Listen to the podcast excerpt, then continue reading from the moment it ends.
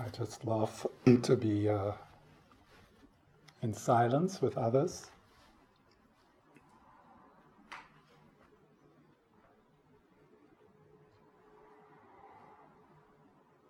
So, so that's it.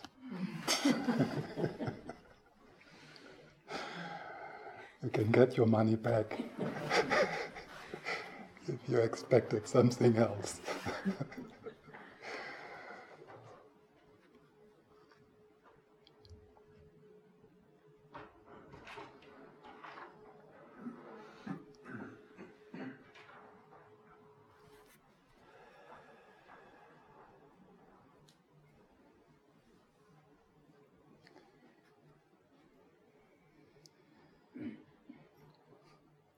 And of course I will say things and I will share a little and guide a meditation.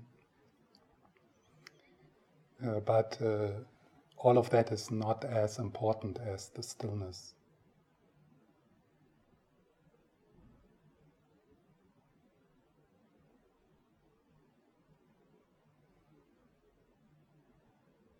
All of that is not as important as experiencing this moment as it is, without referring to thoughts.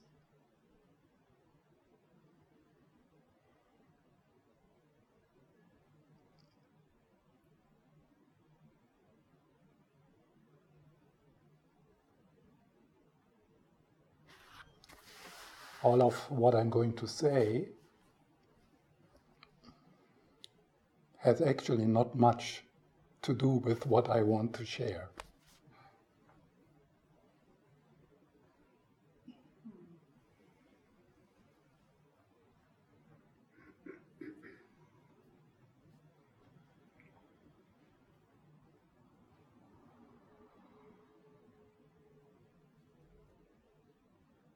So what is what is this without thoughts?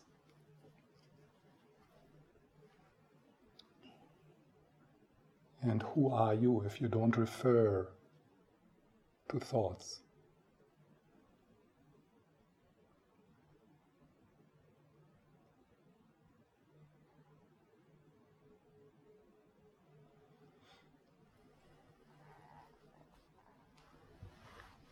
Who are you if you don't refer to thoughts?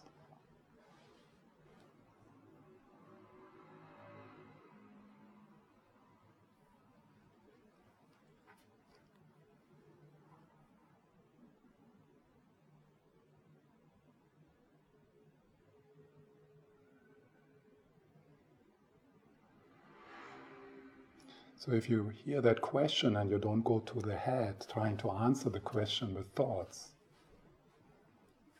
then you might experience a shift. And you rest right there.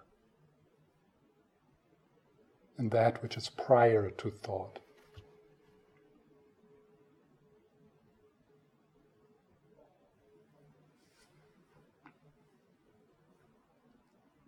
Of course, it could be possible that you feel, that's not possible for me. It's impossible for me to be here without referring to thoughts. But that's also just a thought.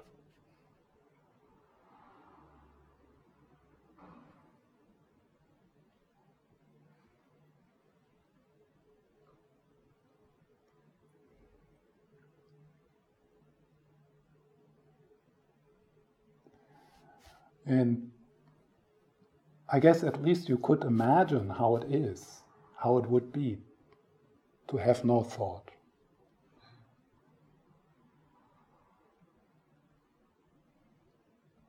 Even just for a split of a second. Who are you then?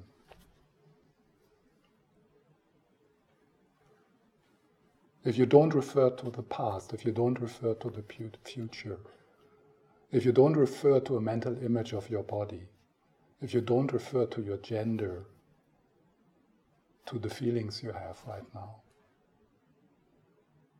If you don't refer to thought, who are you then?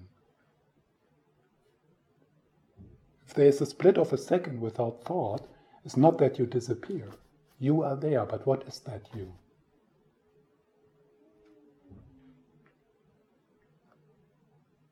It's not that you die if you don't think about your problems.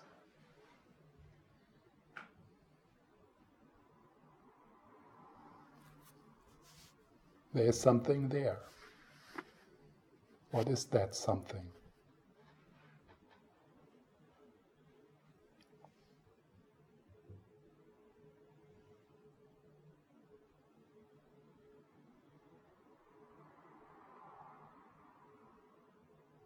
I don't get it, it's just a thought.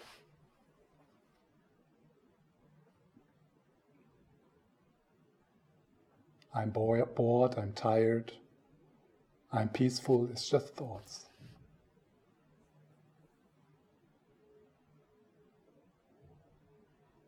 I'm trying to understand what I'm saying, it's just thoughts. But who are you if you are not referring to thoughts, to memory, to projections?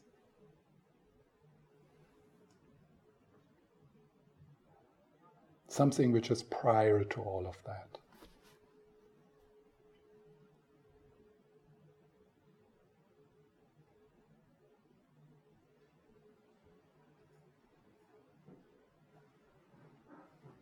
Rest there.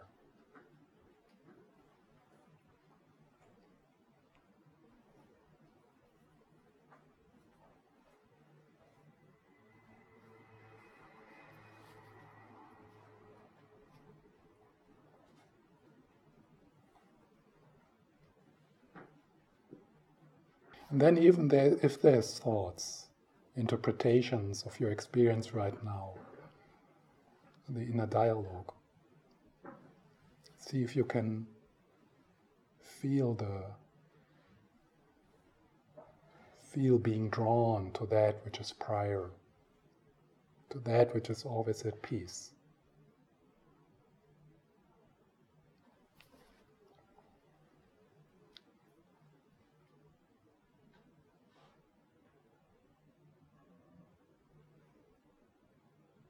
That which is complete, whole, doesn't need anything.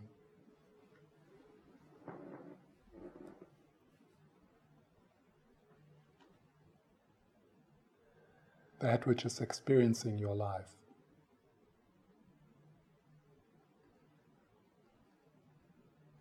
Boundaryless, timeless, centerless, boundless consciousness.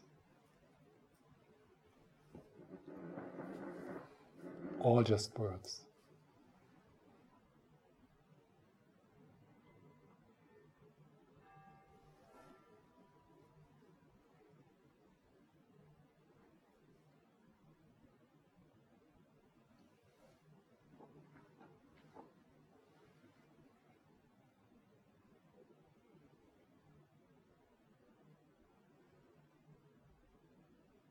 And appreciate how your conceptual mind tries to make sense of this, trying to grasp it, trying to get it. It's just thoughts.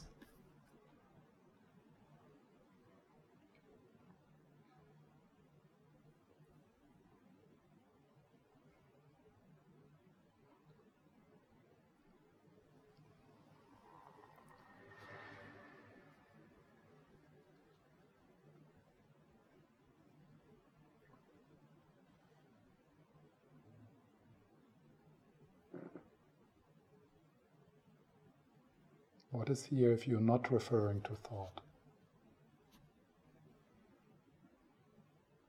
And you look, and you rest in the looking.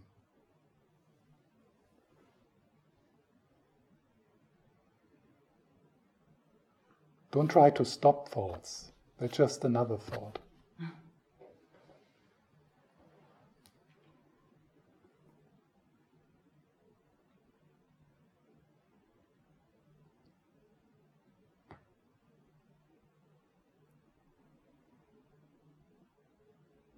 Don't try to maintain a state a state, a certain state now.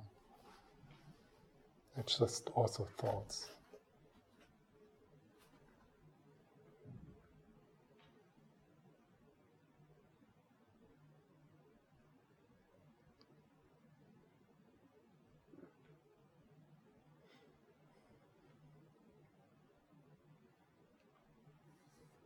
Trust silence, stillness. Trust not knowing, not understanding. Trust your heart.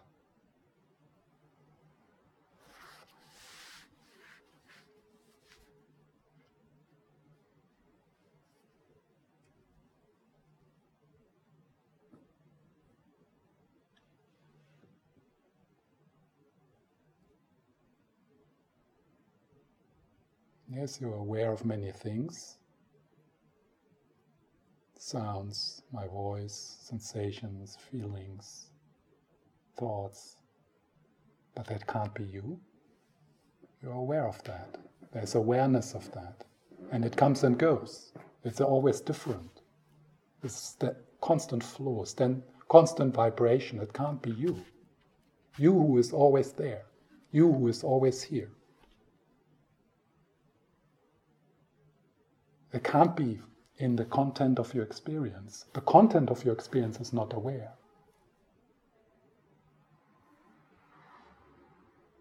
The content is that which you are aware of.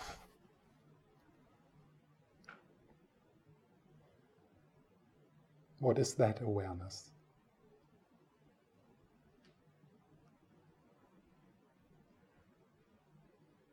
What is that which is prior to any experience? Meaning, any experience you have is arising within it.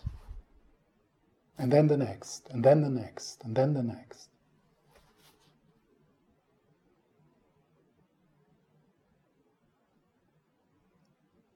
Day by day, year by year, life by life. But there's something which is there all the time, prior to any kind of experience. What is that?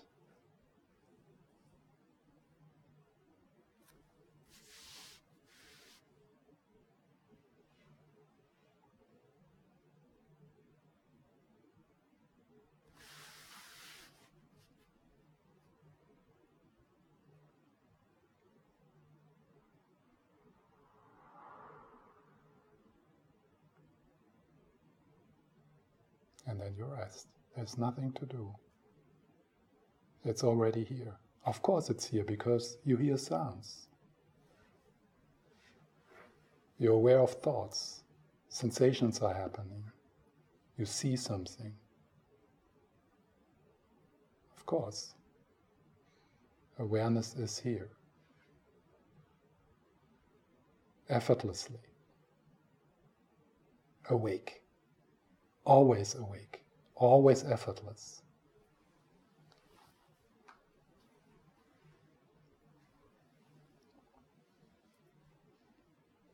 And all what I said just were thoughts,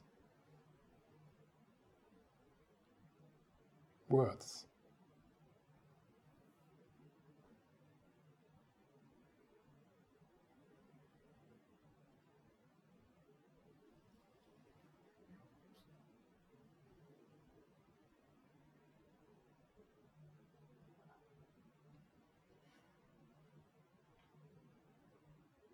Inhabit that place fully. It's not a place, but inhabit that place fully. That place prior to any kind of experience which might arise. It's like making a backward step and inhabit that place. Inhabit the place from where your intention comes right now.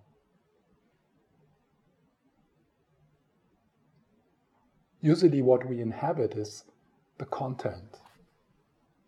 We project ourselves into the content, into our feelings and thoughts and memories and names and labels and projections and fears and hopes.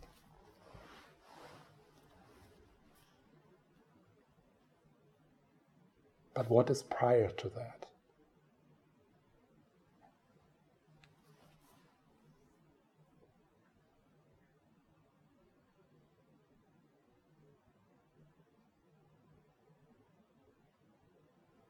What is looking through your eyes? What is listening through your ears? What is that which is feeling the sensations in your body? You become aware of awareness. You become conscious that you are conscious, and you ha- inhabit that place. Not as you, not as the narrative self, but at that which is aware of the narrative self, that which is aware of your thoughts and projections and stories. And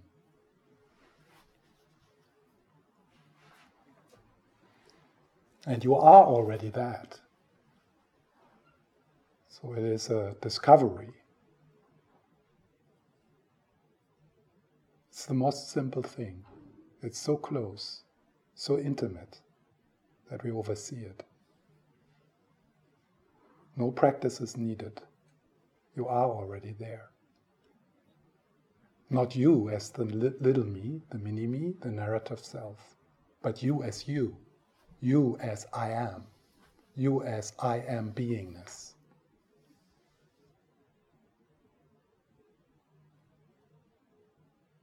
You know that place.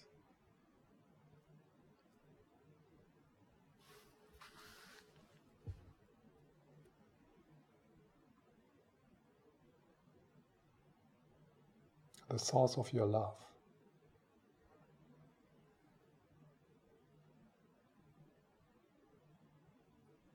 The capacity to be aware.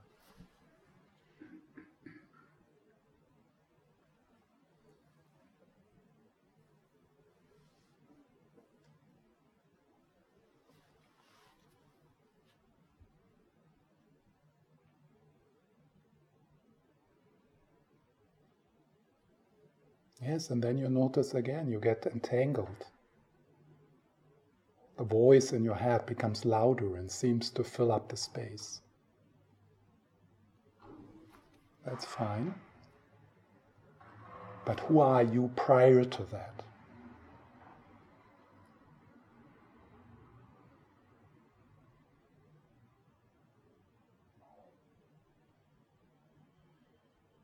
And that which is aware doesn't differentiate between feeling good and feeling go- bad. Go beyond that. Feeling good and feeling bad will come and go. Like the weather, constantly changing all the time. Awakening is not about feeling good. It's being the space of being lovingly aware of feeling good and feeling bad. Make yourself free from the need to feel good, to discover the great goodness, the great okayness, a fundamental well-being which is undisturbed by how well or bad your life is going.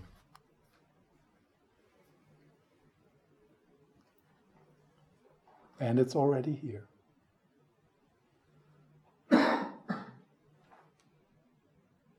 And it's available to all of us.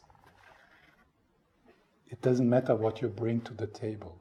It doesn't matter how long you have meditated. It doesn't matter how much books you have read. It doesn't matter how your relative status of mental and physical health is. It's independent from all of that. It is that which is aware of all of that.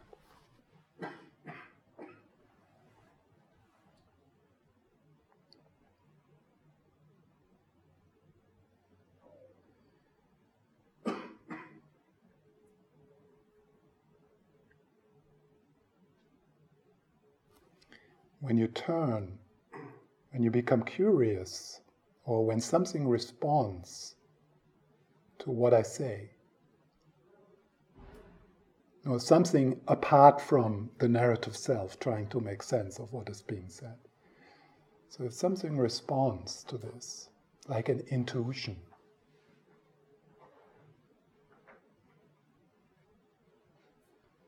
an intuition which has nothing to do with words. What you discover then, there's nothing there.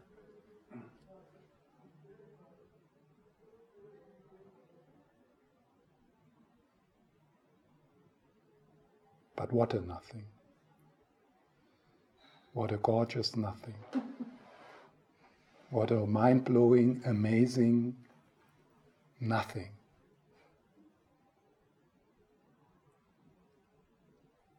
And that nothing is not different from everything.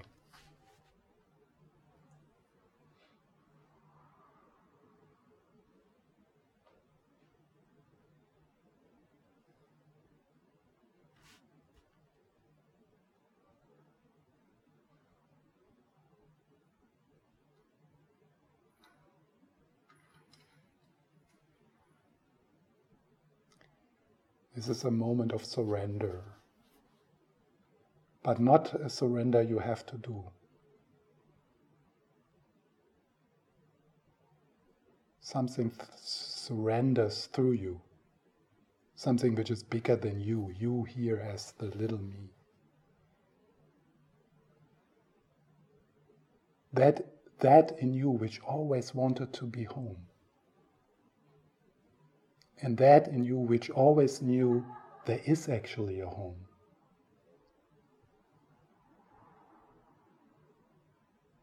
That in you which always knew that it is actually possible for all of us, everyone here, to live a life without suffering.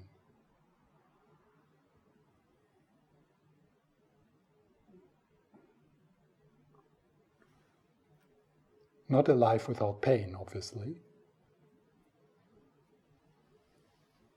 but a life without suffering.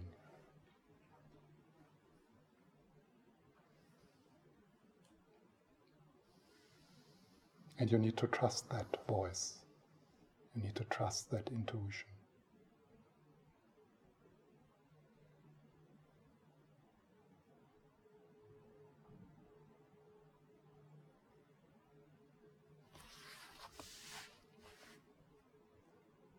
More than anything else, more than any teacher, any teaching, any path, any techniques. You need to trust that intuition, non-conceptually.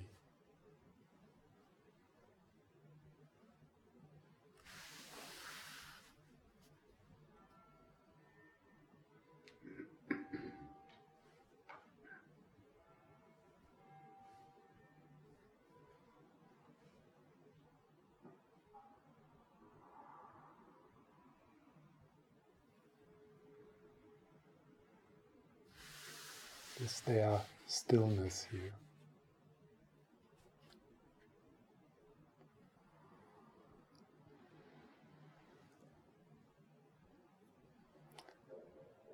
And bathe in that stillness with your whole body, with your whole being. A stillness which is inside, outside.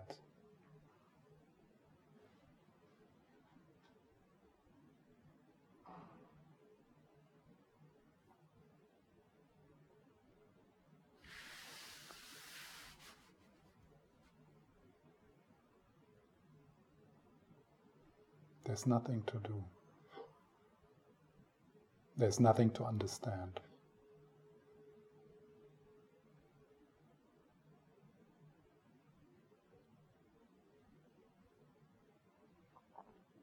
Let yourself be meditated.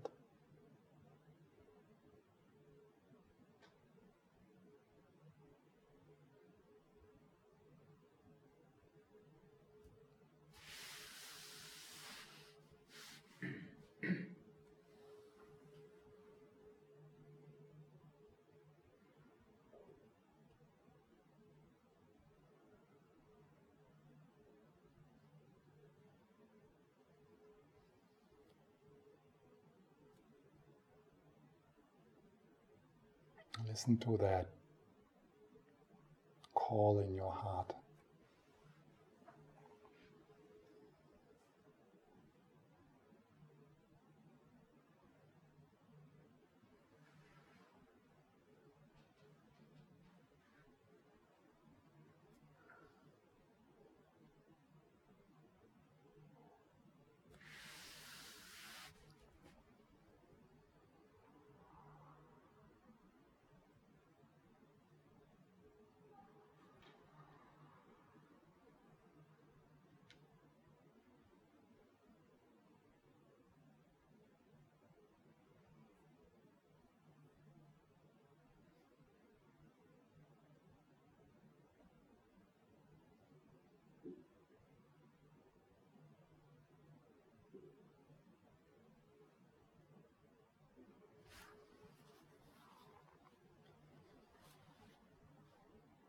We can really appreciate that we are doing this gesture together as one heart, as one heart, as one consciousness, trying to become conscious about itself.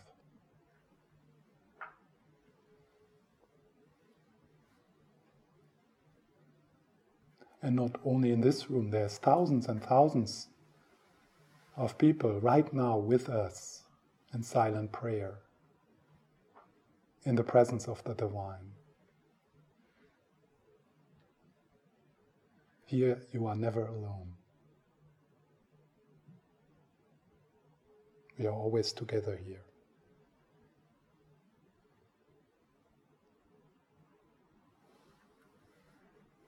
Thousands and thousands of people who right now love you.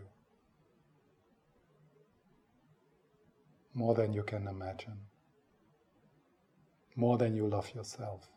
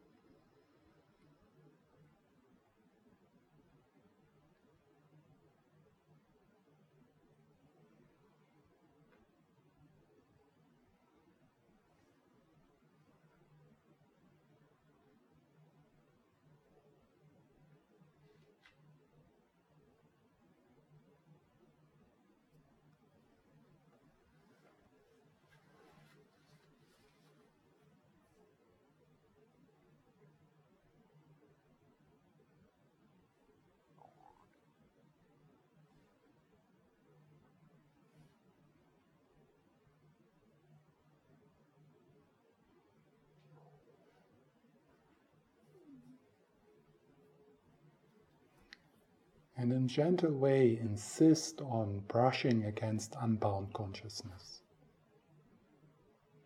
Yes, your conceptual mind will try to seduce you, will come up with suggestions that there's maybe a better future, or that there was a horrible past.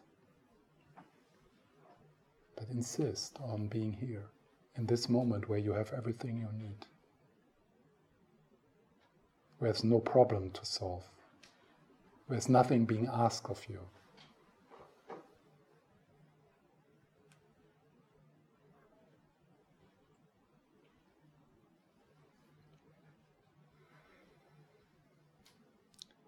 What you're seeking, what you're longing for, what you're yearning for, can't be found in any thought.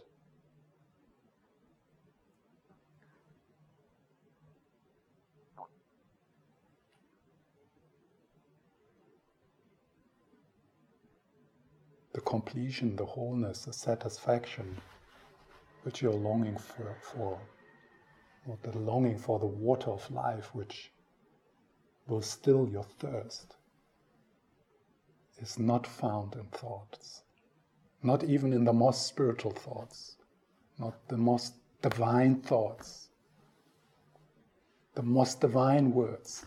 It's not there. Unhook from thinking for a split of a second.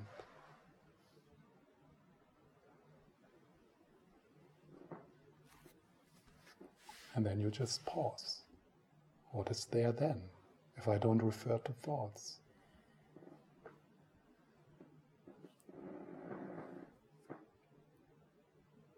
Awakening, liberation, enlightenment are not thoughts.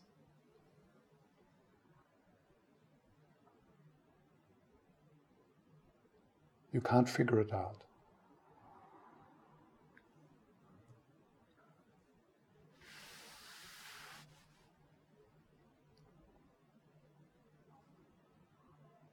You can't do anything to get there, because you are already it.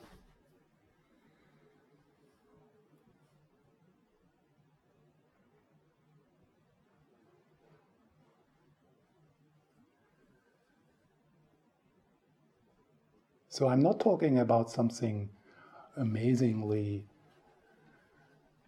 kind of Kundalini awakening, one with everything, bliss, or something like that. It's very ordinary. It's very modest.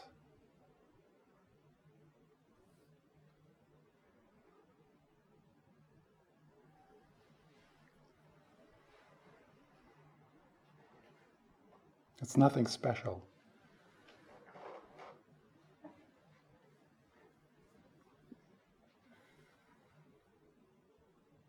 But it's the end of seeking.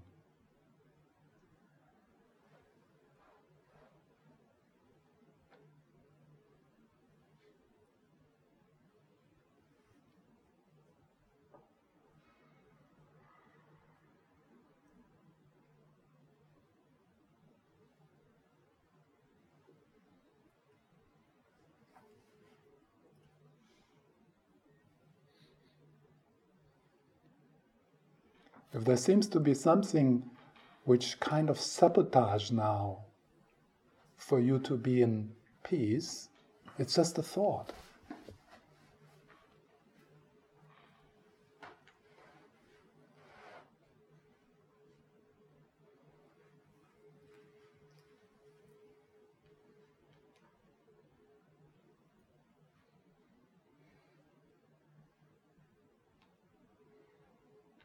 Unhook from that thought.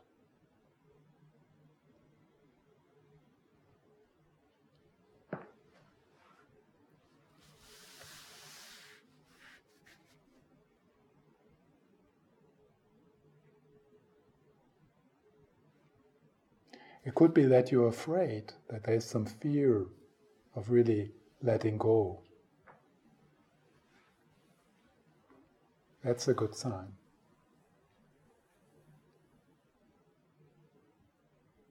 Kind of shrinking. Now you notice that something is holding you back. Something in you tr- tr- still tries to figure it out, or tries to get something, or tries to go somewhere. That's a good sign.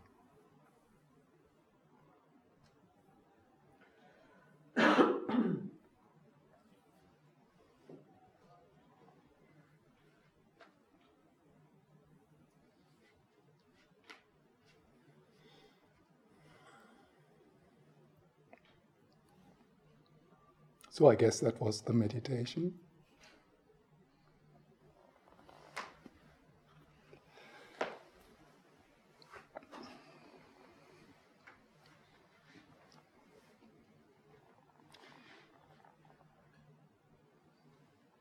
So what we just uh, explored together is called natural meditation, or shikantatsa, just sitting in the Japanese tradition, or uh, no meditation or effortless meditation in the Dzogchen tradition of Tibetan Buddhism. And uh, that's what I would like to explore with you the next uh, few months, hopefully, until Christmas. The practice of natural meditation or effortless meditation. And um,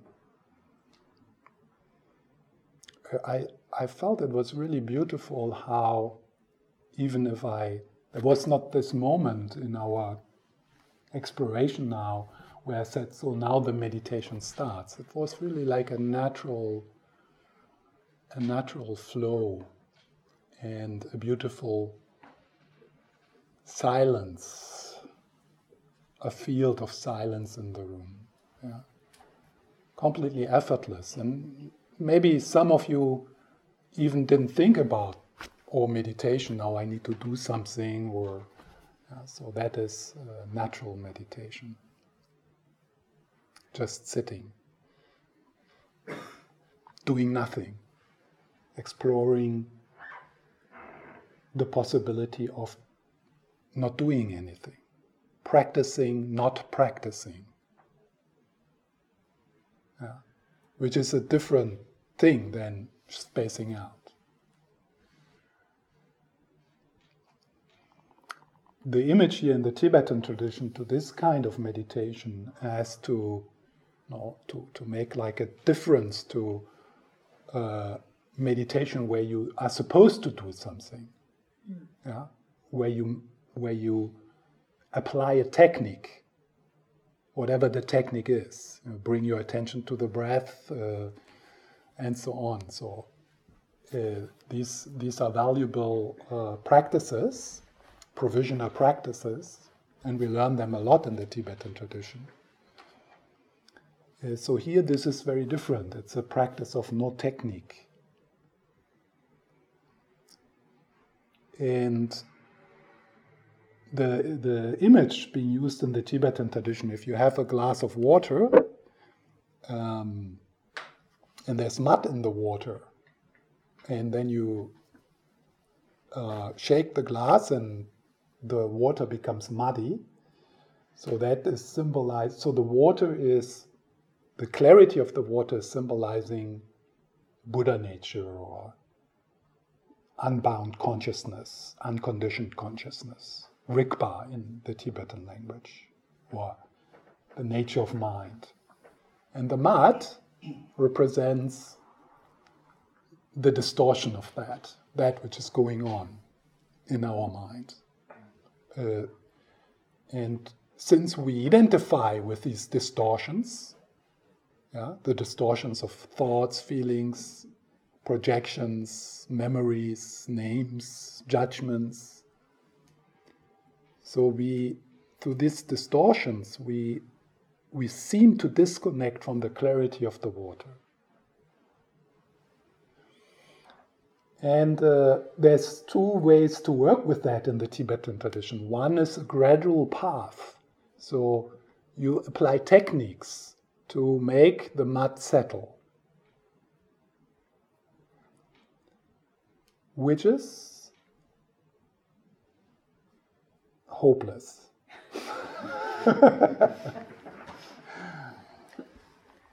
Because you can't come to peace through an unpeaceful method. Yeah, you can't come to silence through noise.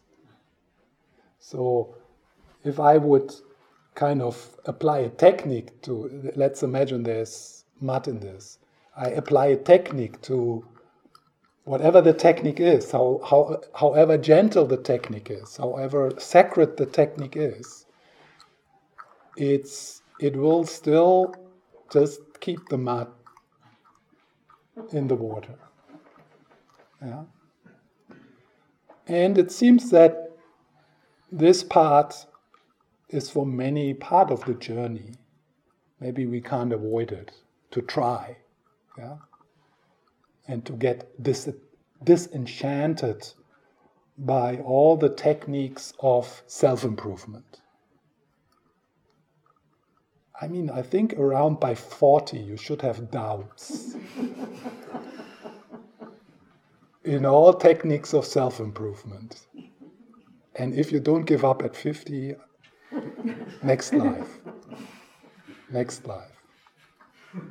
So it seems that it's it, it's a necessary part of fixing, controlling, trying to get better, trying to feel better, you know, trying to become a better person, trying to become more compassionate, having less anger, and so on. So fixing, controlling, manipul, manipul, uh, uh, meditation which tries to manipulate your experience. So now, uh, in the practice of natural meditation, we do a very reasonable thing. We don't do anything. And what happens is that the mud in the water settles down. And the clarity of the water, which was always there, it was just temporarily covered, and that's why it was difficult to connect with. It's possible to connect with that also, yeah, while the water is muddy, definitely. But here in the practice of natural meditation, we make that recognition of the clarity of the water more possible through the practice of non-meditation, effortless meditation, just sitting, shikantatsa.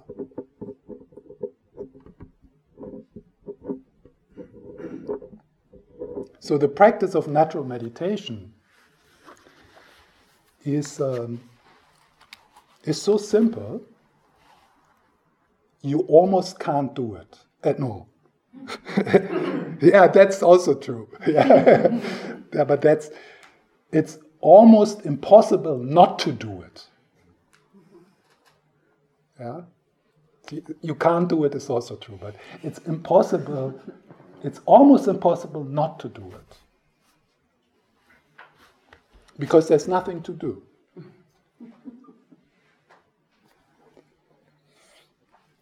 So now this freaks some people out. Yeah, or some people, let's say parts of you, freak out by that. Particularly if you have invested a lot into training. And particularly if you actually had some results in your training. So if you, if a part of you completely rejects this idea of non-meditation or effortless meditation, then I would say, yeah, start with a simple technique. Give the doer in you, the one who has who, who has not and will not give up the doing project,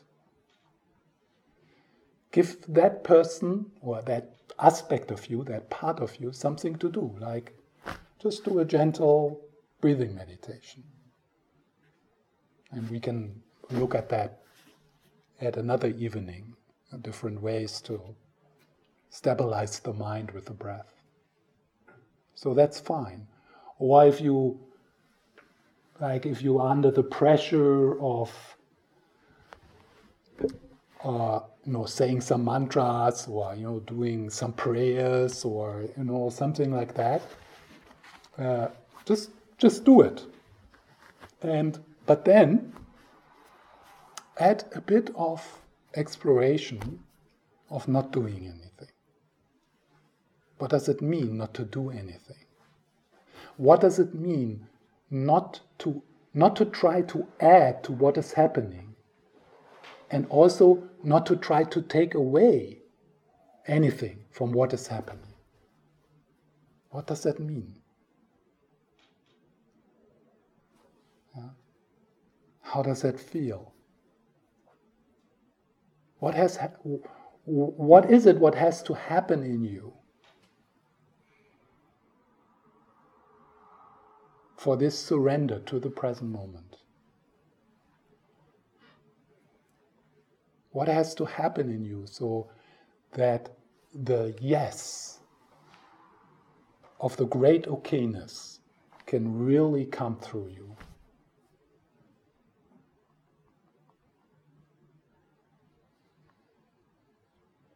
That which you think you are, the narrative self, will resist this process of surrendering.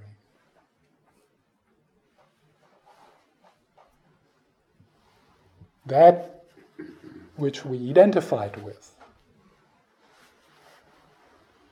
the narrative self, with its embodied contraction in your energy field, will resist this process. It will try to seduce you. It will insist on understanding something, getting something from this, getting something from the meditation, trying to get somewhere through your meditation. But there is also that other you, your, the true you, which responds to this message, which responds to this invitation.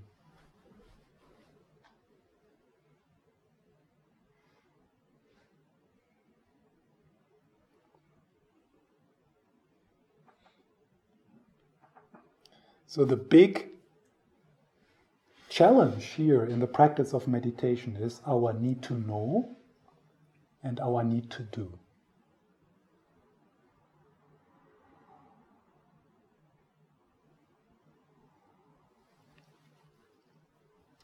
Natural meditation is based very much, and I would say this is the most important orientation,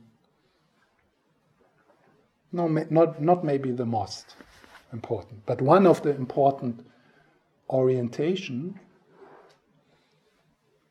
in this practice is an unshakable trust that you can wake up in this life. You. Not Tibetans, not some special people, not the ones in retreat, you. In the circumstances of your life, how they are right now, without anything needing to change. It is an unshakable trust in your own natural capacity to just love, pure love, natural love, effort, effortless love.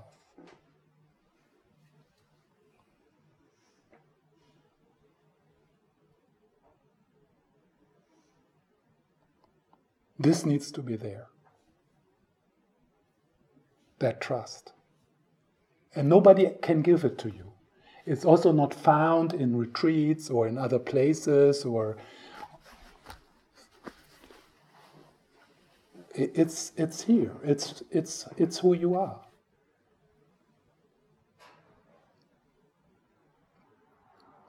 So in the Tibetan tradition, that that is called Buddha nature, the capacity, this capacity.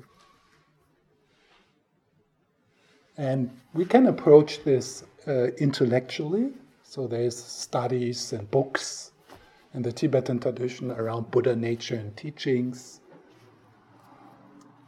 Uh, but um, they are all just pointers to something which is undescribable, ungraspable. Mm. So the, the the other challenge here is to, I mean, the words undescribable, ungraspable, they can they can be understood, yeah? So you could say, yeah, I know, Buddha nature is ungraspable, undescribable. You can read it in all the Prajnaparamita sutras. It's repeated again and again and again and again.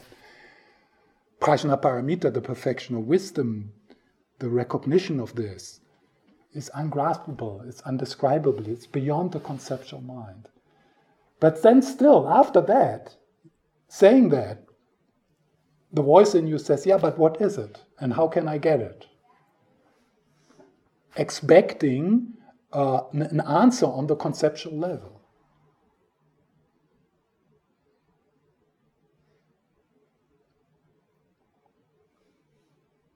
So this knowing of your own goodness, of your own capacity to love everything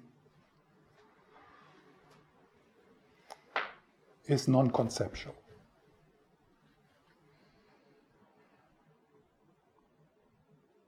And the message in the Tibetan tradition is, it is already here, available in this moment.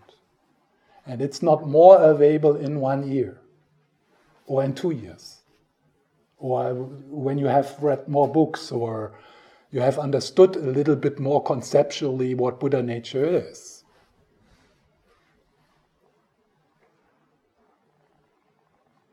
It's so difficult to gi- give up the refuge into thoughts. Of course, not always, yeah, because there is some healthy aspect of being able to plan and think things through. It's not that thoughts are our enemies or something.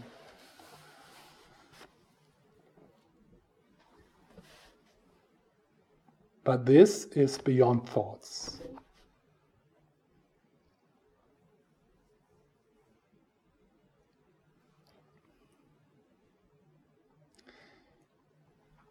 So th- this trust, this trust into your uncorruptible, undestructible, untouchable capacity to love everything, essence love, unconditioned love. That's what natural meditation is based upon, on that view. So we have a break soon, but one thing, I think the most important orientation for you waking up in this lifetime, and here waking up, I'm not talking about the vision of full complete enlightenment as in the Tibetan tradition, but I'm talking about the many other shifts of liberation which are being described in the path model in the Tibetan tradition. So that's what I mean with waking up. There's different turning points, shifts being described on this path. So that's what I mean with waking up. So this, the most important ori- orientation here to fertilize that movement of waking up is your intention to do so.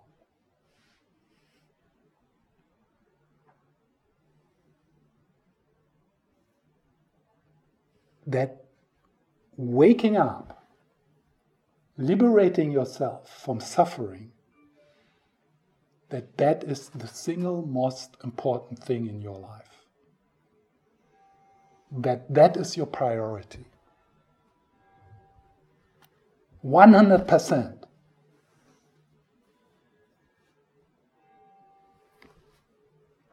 And of course, for that, for that determination to be free, this strong determination, determination to be free, to establish yourself in you,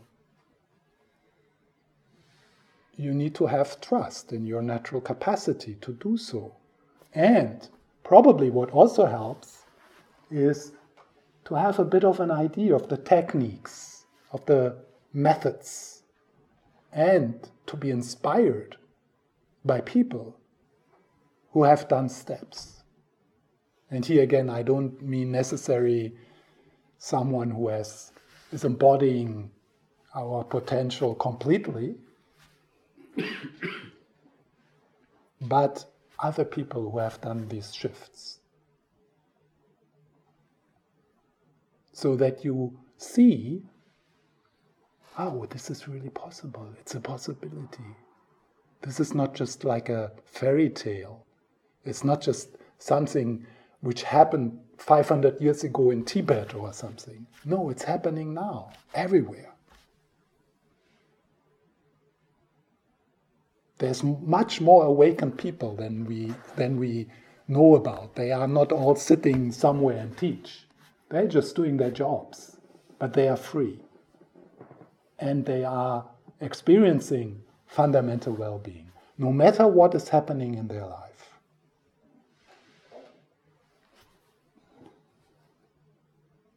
And that is available to you.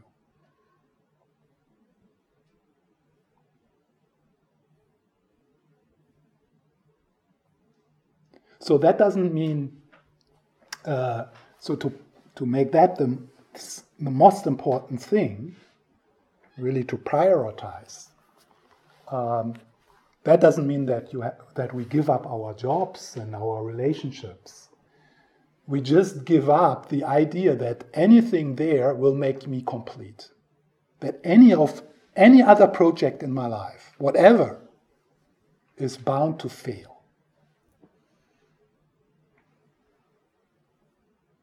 Everything which you build up will be destroyed. Every relationship ends in separation. And actually, while it is happening, it never can give you that which your heart truly belo- uh, uh, yearns for. Nothing.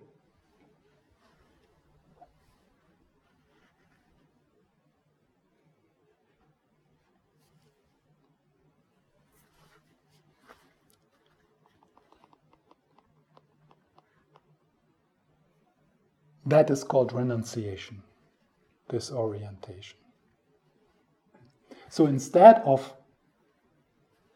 using the other projects in our life to for like trying to get somewhere, trying to get to satisfaction, trying to get to happiness, we ask ourselves, how can the life conditions I am, I, I am in, my job, my relationships, my kids, how do they fertilize and facilitate my my awakening? What are they showing me? Where I, no, our relationships, what, what they do, they show us where we are still stuck, where we are still attached, where we are still on the trip of, I want things to go my way. And your partner, your kids, your work is constantly showing you that places. And that's very important. So that our awakening goes in wider and wider and wider circles.